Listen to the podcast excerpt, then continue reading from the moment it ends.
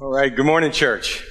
So, if you guys have Bibles uh, with you, I'll have you mark two places this morning.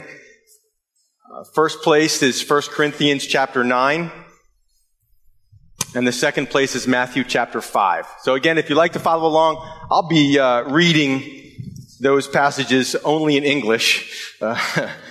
As well. But if you like to mark and you have a, a, a, language that you're more comfortable with, you might want to mark those in your Bible. That's 1 Corinthians chapter 9. If you don't know where that is, your Bible has a table of contents in the front. You can look it up there uh, and, and find your way to 1 Corinthians 9 and Matthew chapter 5. And while you're turning there, I have a question. Is anybody here this morning that's just on the island for a short vacation. Anybody come? You're on vacation. Awesome, awesome. God bless you guys for coming. That's it. We found this church because we were uh, from the states on vacation and said, you know, we're on vacation, but that doesn't mean we're on vacation from God. So let's find a group of, of um, people to fellowship with, and we ended up here, and we keep coming back uh, every year to the uh, International Bible Church. So God bless you guys. I'd love to meet you afterwards and see where you're from and and how long you're on the island. Um, so thank you guys for coming. First Corinthians nine.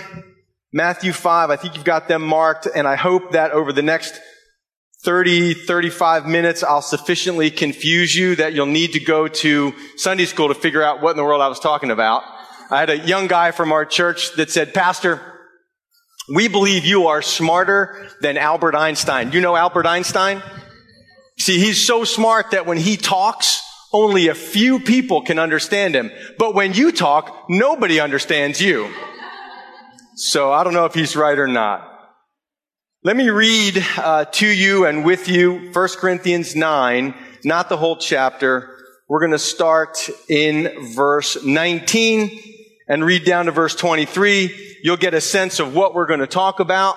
And uh, the title for the message will be Servant Evangelism. Servant Evangelism. 1 Corinthians 9, 19 says, For though I am free from all men, I have made myself a servant to all that I might win the more. And to the Jew, Jews I became as a Jew that I might win Jews. To those who are under the law as under the law that I might win those who are under the law. To those who are without law as without law, not being without law toward God, but under law toward Christ, that I might win those who are without law. To the weak I became as weak, that I might win the weak. I have become all things to all men, that I might by all means save some.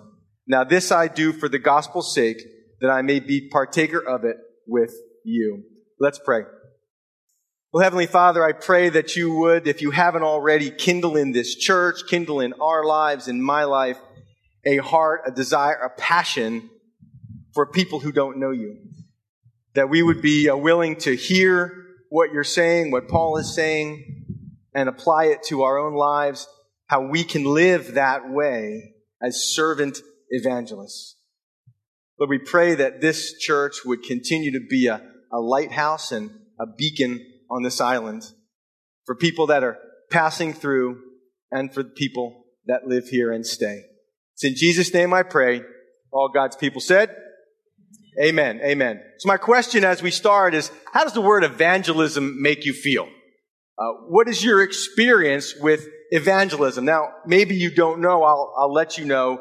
The word evangelism uh, is the English, obviously, uh, combined from two Greek words. One word means good, and the other word means message. It's the word angel. The word angel is in there. An angel is a messenger by definition. So evangelism is the idea of sharing a good, a good message. There's a good message, and don't we live in a world where we need some good messages. And I, things are, are uh, seeming to come unglued all over the globe, but in the Bible, there is good news. There's a good message. So again, I'll ask you, what's your experience with evangelism? Does it make you afraid? Does it, is it intimidating to you? Are you uncertain about how to I share my relationship with God with other people? Maybe I don't know what to say. Maybe I don't know how to do it. Maybe I don't, uh, I don't feel it's my job. Maybe that's what the pastor does or the ministry team does. So again, I ask, what's your experience with evangelism? How does that make you feel? Now let me commend those that are part of the International Bible Church, in my experience, you guys have seemed to do very well at caring for one another. There's a closeness here. There's relationships here. There seems to be a love uh, of one another and a care for one another. That's the commendation. Much like the letters in the book of Revelation, the commendation is also followed by a challenge. And I, and I don't know the answer to these questions, so you'll have to tell me. How is International Bible Church and how are you individually doing with sharing your faith with other people? Leading other people to Christ. When's the last time you had a chance to build a relationship with a person who had no idea who God was, or maybe a wrong impression of God. And through a friendship with them, through sharing a common interest, you were able to talk to them about the truth of the God that you love and who loves you. And through that, they got saved. And they got baptized. And now they're walking with the Lord. Their whole life has been transformed. Have you had that experience? Has the church had that experience? I've been asking around. I said, when is the last time there's been a baptism through the International Bible Church? And it seems that it's been some time. Now, I don't say that to be condemning towards you. I say that to say, I think this is why the Lord has me to bring this message to you. There's an aspect of your Christian life that may be being ignored or overlooked. And that's what I'm here to talk to you about this morning. You see, it's easy as a Christian to exist in what we call the Christian bubble. Do you know what the Christian bubble is? That's where all of your relationships and all of your life all exists around people who are already Christians. Now, you would have no way of knowing this, but I never went to seminary. I don't, I didn't live in that world. I didn't grow up heading that direction. I was a blacksmith. Uh, in Dutch, I learned this morning, hoofsmid. Hoofsmid. Horseshoer in English. Uh, German hoofschmied. I don't know it in any other languages, but that's it. So our story is that that's how I, I got saved working in that profession. And I started teaching Bible studies and the people that came were people that lived in the horse world. They, they worked with horses. They rode horses. And those are the people that I had relationship with. And then I became a pastor. And all of a sudden I was in the Christian bubble and my ability to and opportunity to evangelize actually became worse. Because I was living and working with only people who were Christians. And that was no fun. I mean, it was fun. It was good. But I had, they all knew about Jesus. It got boring. And so I had to, in my life, find other ways and other places to insert myself among people who didn't know God. Now, the story of our church is that we started with two families in a living room, me with a, a Bible, and and uh, we passed the plate between two couples. Okay, passed it to my wife. Hey, honey, put some money in. And the church grew from there. We didn't have a praise team. We didn't have anything except a Bible and a desire to live for Jesus and let God do with that whatever he would do. And as a result, the church has grown over the years. The danger of that is that now we have things. We have a budget. We have money. We have a building. We have a nice building. We don't have a building. We have a campus. We have multiple buildings. And the danger in that as a church is that you become inwardly focused. And when you become inwardly focused, you begin to die. In Israel, there's two bodies of water. There's more than that, but there's two I'm going to focus on. There's the Sea of Galilee. Water comes in, and then water goes out via the Jordan River down to the Dead Sea. The Dead Sea only has an inlet. It has nowhere for the water to go out like the salt pans.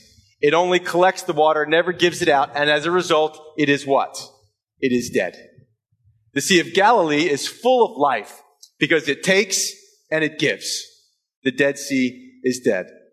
So with that introduction, uh, I'm going to draw your attention back to 1 Corinthians chapter 9 and, and let you know that the, uh, the, the background, the context of this passage is that the apostle Paul is talking to the church about their freedom and the willingness to give up freedom for the sake of love. And he's using the idea that there was problems with uh, eating certain kinds of food. The Jews didn't eat certain kinds of food, certain kinds of meat sacrificed to idols, but the Gentiles, the non-Jews, had no problem with that. And this was creating a real controversy. They couldn't go out to lunch together because the Gentiles wanted steak and the Jews wouldn't eat it because they didn't know where it came. It wasn't kosher. And so it was starting to trouble their fellowship. And so Paul says, look, I know you're free to eat any meat you want. You're, you're not saved by the food you eat or the clothes you wear. You're free. But for the sake of fellowship, you should be willing to give up some freedom. And freedom to eat meat. Paul says, if eating meat would stumble somebody that I love, then I will never eat meat again. That's, that's a, that's love, isn't it? How many of you like to eat your meat? Ah, I need, need my, right? So he says, I'm willing to give that up. And so in that context, he's saying, look, look at all the ways that as a believer, as a pastor, as an evangelist, I've given up my freedoms in my life for the sake of the gospel, for the sake of people being able to hear God's word and receive it. One of the things he gave up is every time he traveled, he never collected money from the people in the church where he was preaching because he didn't want people to misunderstand why he was there. So the ch- other churches would support him like I'm here supported by our church in America, so I can come here and preach the gospel to you, not at any charge to you. Otherwise, you'd say, well, I don't know if we can trust that guy. Maybe he's just about the money. So, there's a time and a place in our life to give up freedom for the sake of the gospel. And that's where Paul is. Now he's applying that to evangelism. He says in verse 19, for though I am free from all men, I have made myself a servant to all that I might win the more. I'm going to give you seven rapid, I hope rapid fire, quick things that might help you to enhance or to have a more vibrant evangelistic life, to be more successful at sharing your faith with others. Seven things. If you want to take notes, you can count them. The first thing is that Paul had freedom. Did you see that? He says, though I am free from all presently under no obligation to any group, to any ethnicity, to any nation, to any denomination. He was free. He's not saved by sharing the gospel. He's not doing it under pressure or out of guilt or obligation. Do you know free people just do a lot more for the Lord when they sense that they're free? You ever feel constricted? You ever feel constrained? I hate that feeling. And I just want to fight against whatever is constraining me. When people are set free, all of a sudden they begin to do more. So at our church in the States, and I hope here, I hope you feel free. Paul says, I'm under no obligation. Matter of fact, I'm not a slave. I am a mature son or daughter of God. I take responsibility, but I'm not treated like a slave. Did you know God doesn't treat you like a slave? You feel that way? God doesn't treat you like a slave. He treats you like a mature son or a mature daughter. He shares with you his heart and gives you the chance to take responsibility in his family. So the first thing he had, he had freedom. The second thing he had is he had a plan. Do you see what his plan is? He says, my plan is, although I'm free, I'm going to be a servant to everybody. You know where he got his plan? Can you take a guess? Does that plan sound familiar? Jesus came not to be served, but to do what, church? To serve. Well, there's a good plan. How about I just serve people? That, that's a plan that all of us can do. You might say, Pastor, look, I, there's people in the church that are just gifted evangelists, and we should just let them evangelize. But Paul would say, you might not be an evangelist, but you can be a servant. And if you can be a servant, guess what else you can be? An evangelist. And he says, I have made this decision from my freedom. I'm going to make my decision to be a servant to all. Literally the word slave. I'm going to make myself, I'm going to meet people where they are and I am going to get involved with their life in what they're doing for their benefit.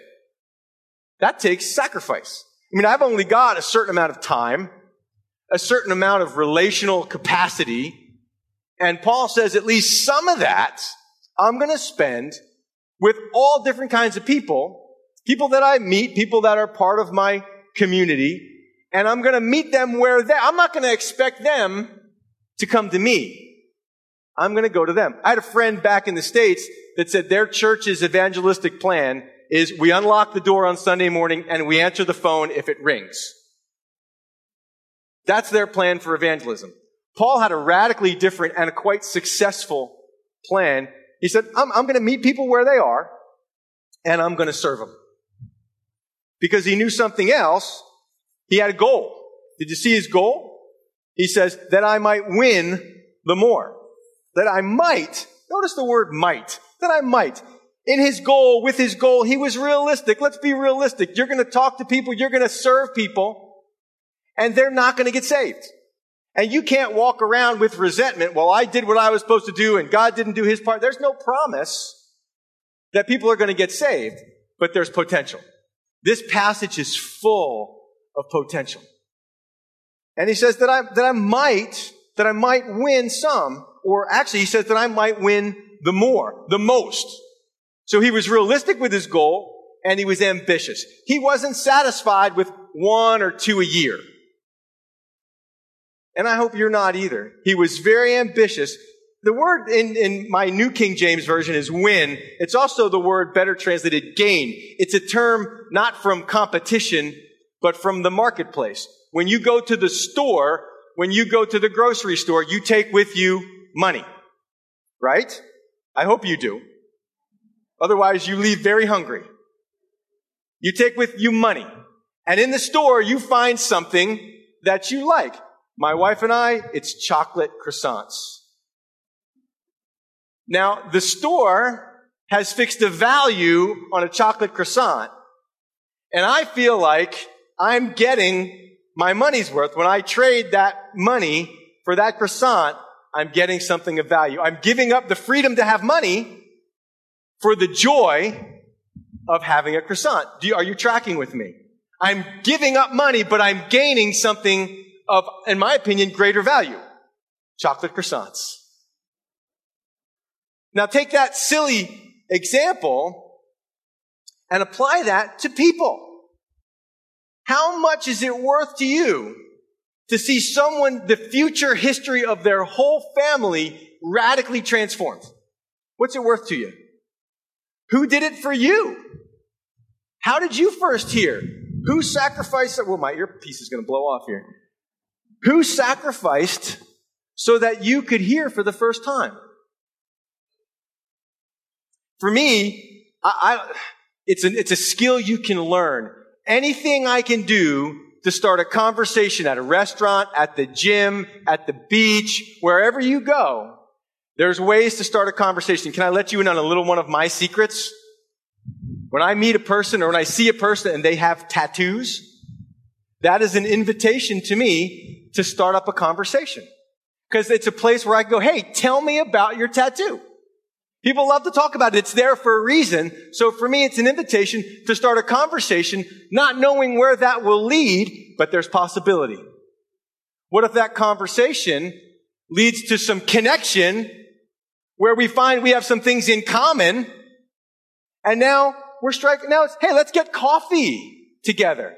Let's talk more. I'm getting to know you and you're getting to know me. He had a goal that maybe, maybe. Now, the fourth thing, if you're keeping track, he had flexibility. That's verses 20 through 22. He had flexibility. He wasn't locked into, this is how you do evangelism. And this is who does it. This is how our denomination does it. Well, we only, we only evangelize to people that are like us. None of that for Paul. He wasn't locked into a system. He wasn't locked into one right way. And he gives us some examples to illustrate how he's made himself a servant to all. Look at verse 20. He says, and to the Jews, I became as a Jew that I might win Jews. So Paul cared about his own people. Paul was a Jew. Yes? Yes. Say yes. Paul was a Jew. If you're awake, say yes. Paul was a Jew. He was Jewish by culture, by nationality, and he, in, in Romans, he says, man, I would give anything to see other Jewish people know Jesus, to see what they have through Jesus. So how's Paul going to reach cultural Jews? He's going to embrace when he's with them, he's going to use the fact that he's Jewish and he's going to connect with them in their Judaism. He speaks their language. He speaks Hebrew. He can converse with them. He can make a connection as a Jew and he's going to engage in their traditions. Why? To be together with them so that they can see what his life in Christ is like. And he hopefully wants to make them jealous of what he has in Christ. He's forming a connection. By the way, we just said goodbye in our church to a young couple from our area heading to Romania. We sent them off to Romania. Do you know where they're going to minister in Romania? They're going to minister in a deaf church in Romania. They only use sign language. And they had to learn Romanian sign language because there's different sign languages all over the world. They had to learn Romanian sign language so that they could go to Romania and reach people who don't use a spoken language. And I just thought that was amazing. I thought that was incredible. So how's Paul going to reach cultural Jews? He's going to be uh, culturally Jewish. He's going to use that to his advantage. And to those who are under the law, as under the law, that I might win those who are under the law. Well, how will Paul reach strictly religious Jews? Jews that held to the letter of the law, who had strict religious culture, strict religious practices. Well, he's gonna use that aspect of his life. I, I get invited to places where here, I, I love coming here because I can wear flip flops. It's okay that I wear flip flops, right? And a, and a light shirt. I can dress casual. At home, I dress casual. But there's some churches I've been invited to preach where if I didn't wear a suit, they wouldn't even listen to anything I had to say because to them, wearing a suit is a sign of respect for God. So if I want them to hear me, I have to wear a suit. And I'm willing to give up my right to be comfortable. I think suits were designed by people that had never worn one. And I know this. Do you know why women live long, longer than men? Because they don't ever have to wear a tie. That's why.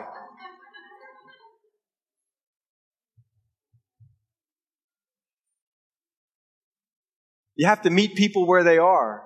And you have to relate to people differently. So you have to have a sensitivity you have to be a good listener. You can't be thinking about yourself. You have to think about them. Be aware of who they are, how they feel, how they think.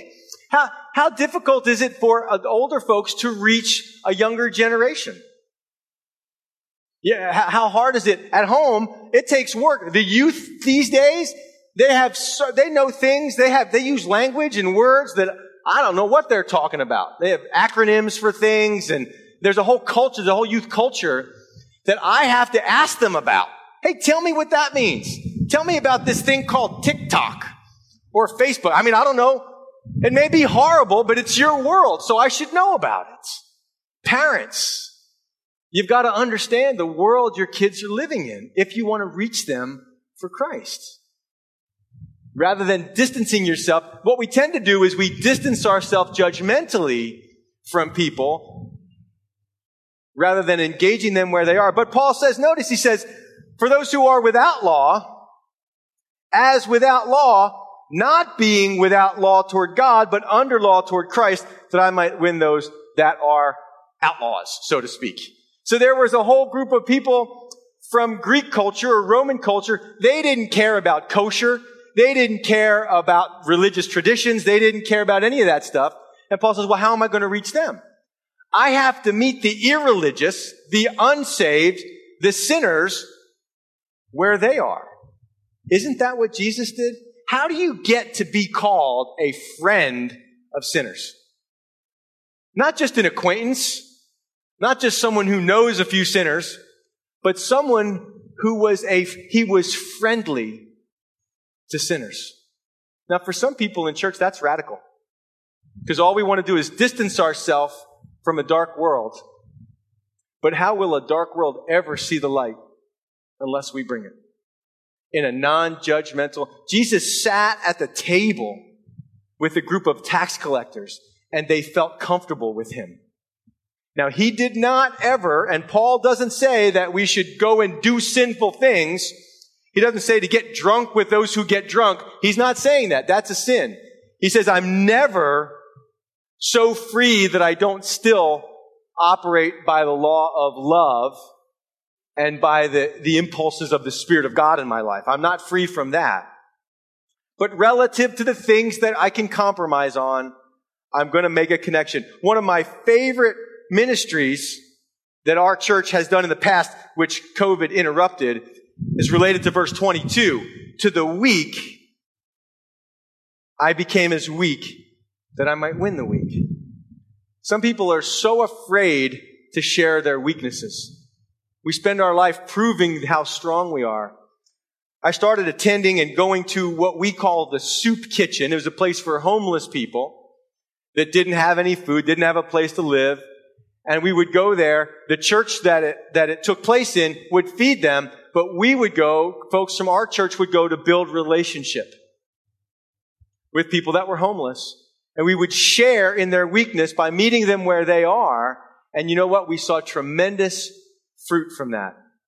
And then they would be going, we'd be week after week after week. We're sharing lunch together, eating the same food, talking about their lives and what they've been through, sharing our own weaknesses. And then when something bad happens, when something really goes wrong, they ask, can you pray with me? Absolutely. And then they say, we, we want to come to church. And I say, well, there's the, the church where this was happening is about 30 minute drive from where our church is. And they would say, we want to come to church. And I would say, well, this is a church right here. You can go to this church. And they say, no, no, no. We want to come to your church. And we would pick them up in a van, drive them 30 minutes to our church, and drive them back. How does that happen? Relationship. Relationship. To the weak, I became as weak that I might win the weak. So he now he gives a summary statement and he says, I have become all things to all men that I might by all means save some. In any way, in every way possible. I like this in the New Living Translation. It says, yes, I try to find common ground with everyone, doing everything I can to save some. When our church was small, we didn't have a church building. We met in, in schools. We set up the chairs and then we take them down. It was just, we were a portable church, but we had an office in the middle of our little town and we called it Common Ground.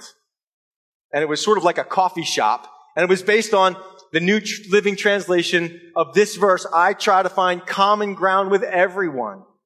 If I have any experience in my life, if I have any, a hobby, a, a, a pastime, a language, anything I can find, then I'll use that to insert myself in a community or I can get to know people.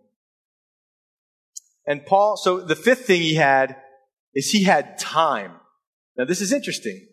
Paul had time. It says, I have become, and the Greek tense for that speaks of permanence. I have permanently become all things to all men. This wasn't something he was going to try for a week, weekend motivated by a, sermon or, or a seminar. This was the way he lived. And don't you know, the more people you share the gospel with, the more people get saved. It's a matter of time. You just have to do it over and over. It has to be your permanent way of thinking about yourself. So he had time. And the sixth thing is he had determination. He was determined can, can I ask you another question? I know I ask a lot of questions. Is your faith valuable enough to you to share? If you don't value your faith, if you don't value your relationship with God, you're probably not going to share it. I mean, have you noticed that you, has that, have you ever recommended a restaurant to somebody? You said, man, you have got to try. We show up on the island. Hey, you've got to try this restaurant. I mean, the food here is life changing. It's so good. You gotta go. Or, or there's this snorkeling spot and you've gotta go there. I mean, it's just amazing snorkeling spot. You see, when something has touched your life, you naturally share it. Not like a salesperson, but like a satisfied customer.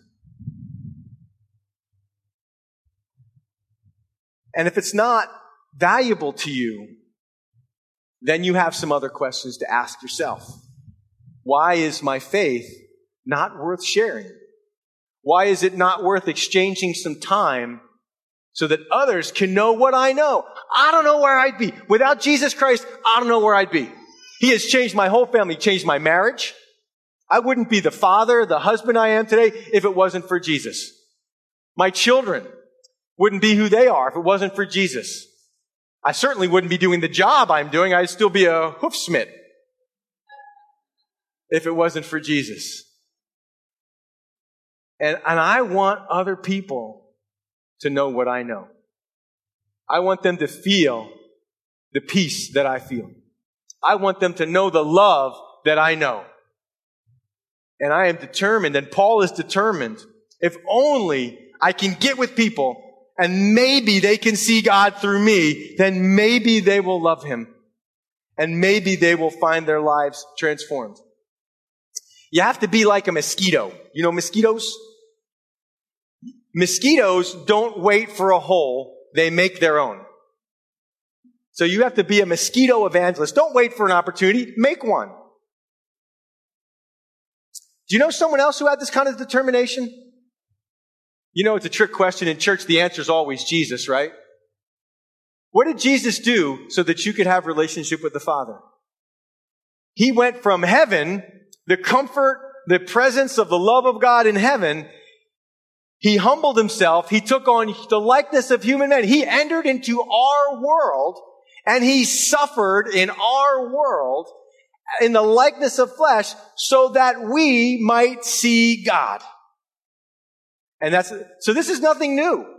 This is, Paul is just following the Jesus style of servant evangelism. That's all he's doing.